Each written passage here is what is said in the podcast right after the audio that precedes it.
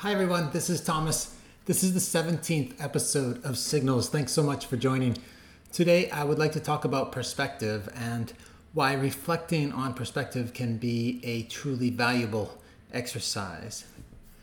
I'll start with a story from a halftime talk during a soccer match this past spring. I'm still playing competitive soccer insofar as the third division of the Over the Hill Soccer League is competitive. Our club name is the Fossils, which suits both our place and time and the league in which we play. It was two to one at halftime, and our pediatrician midfielder said, "The next goal is the most important goal." This is common soccer language meant to focus the team not on what's already happened, but on what is about to happen. Depending on which team scored the next goal, the score would either become two to two or three to one, a meaningful difference. So who could argue about the next goal being most important? Playing over forty soccer on Sunday mornings can bring out the philosopher in all of us, and I responded to the pediatrician, actually all goals matter the same. Each goal is worth a point, so it cannot be true that the next goal is more important than the last goal. Anyone who has watched a soccer match knows full well each goal equals one point. So who could argue about all goals having equal importance? After some quizzical looks on exhausted faces, the pediatrician responded. He said, "We're playing in Division three of an over forty soccer league on Sunday morning. So really none of these goals matter." And anyone who has seen a Division three over forty soccer match in the Over the Hill Soccer League on a Sunday morning can attest to this truth. So who could argue that any of these goals mattered? In the space of a few minutes, we had gone from the next goal being all important to each goal being equally important to no goals being important. Clearly, perspective matters in soccer and also in financial technology.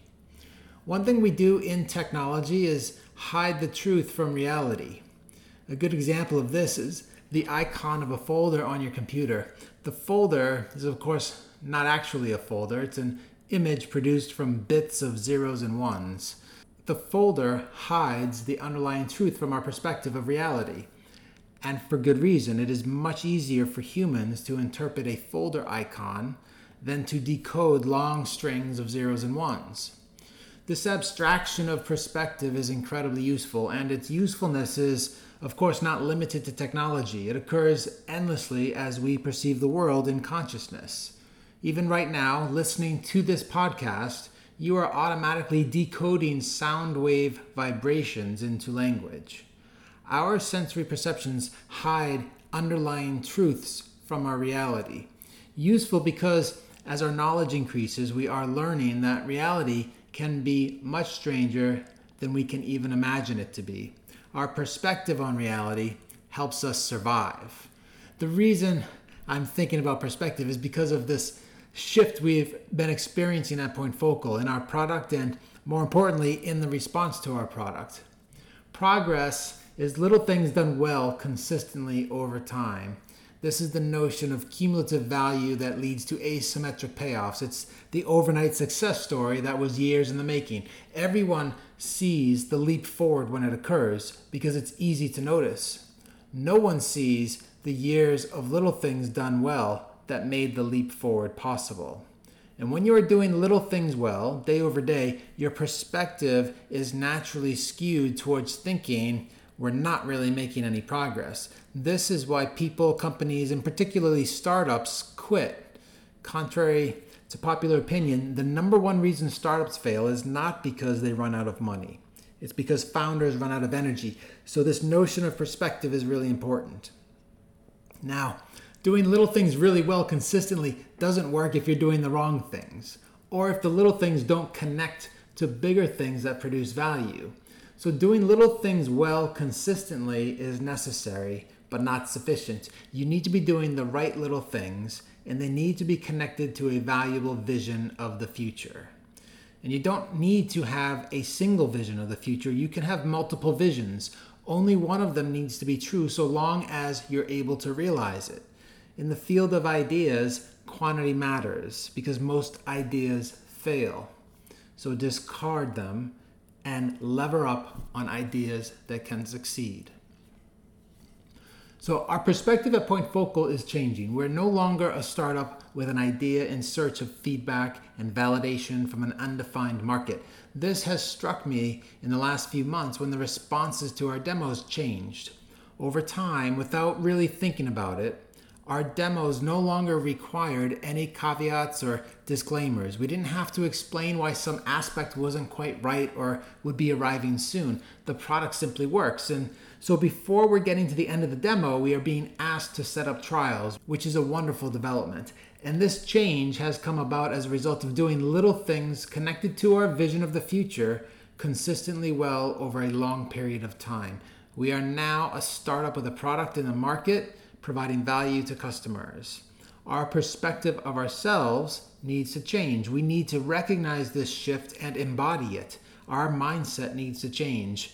We need to see ourselves for who we are and what we are, if anyone else is to see us for who we are and what we are.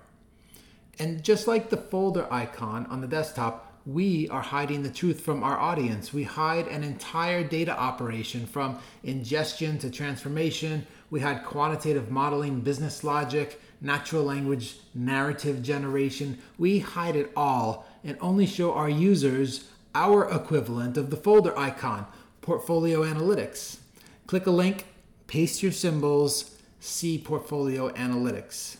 It's like double clicking the folder icon on your desktop. Getting to what's inside is the magic. Even more so because we don't ever think about the fact that the folder icon is not a folder. Our perspective of it and its utility, at least when we are searching for an important document, is all that matters.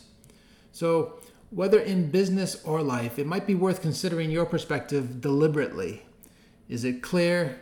Is it shared by others or not? Can it be shifted? And ultimately, is it an accurate reflection of reality or a useful illusion? Can we look at our business or our lives from the inside out, from the bits of zeros and ones all the way up to the icon on our screen, or up to everything we perceive in our field of sensory perception? What is our perspective? Thank you so much for listening. I will see you next time. Cheers.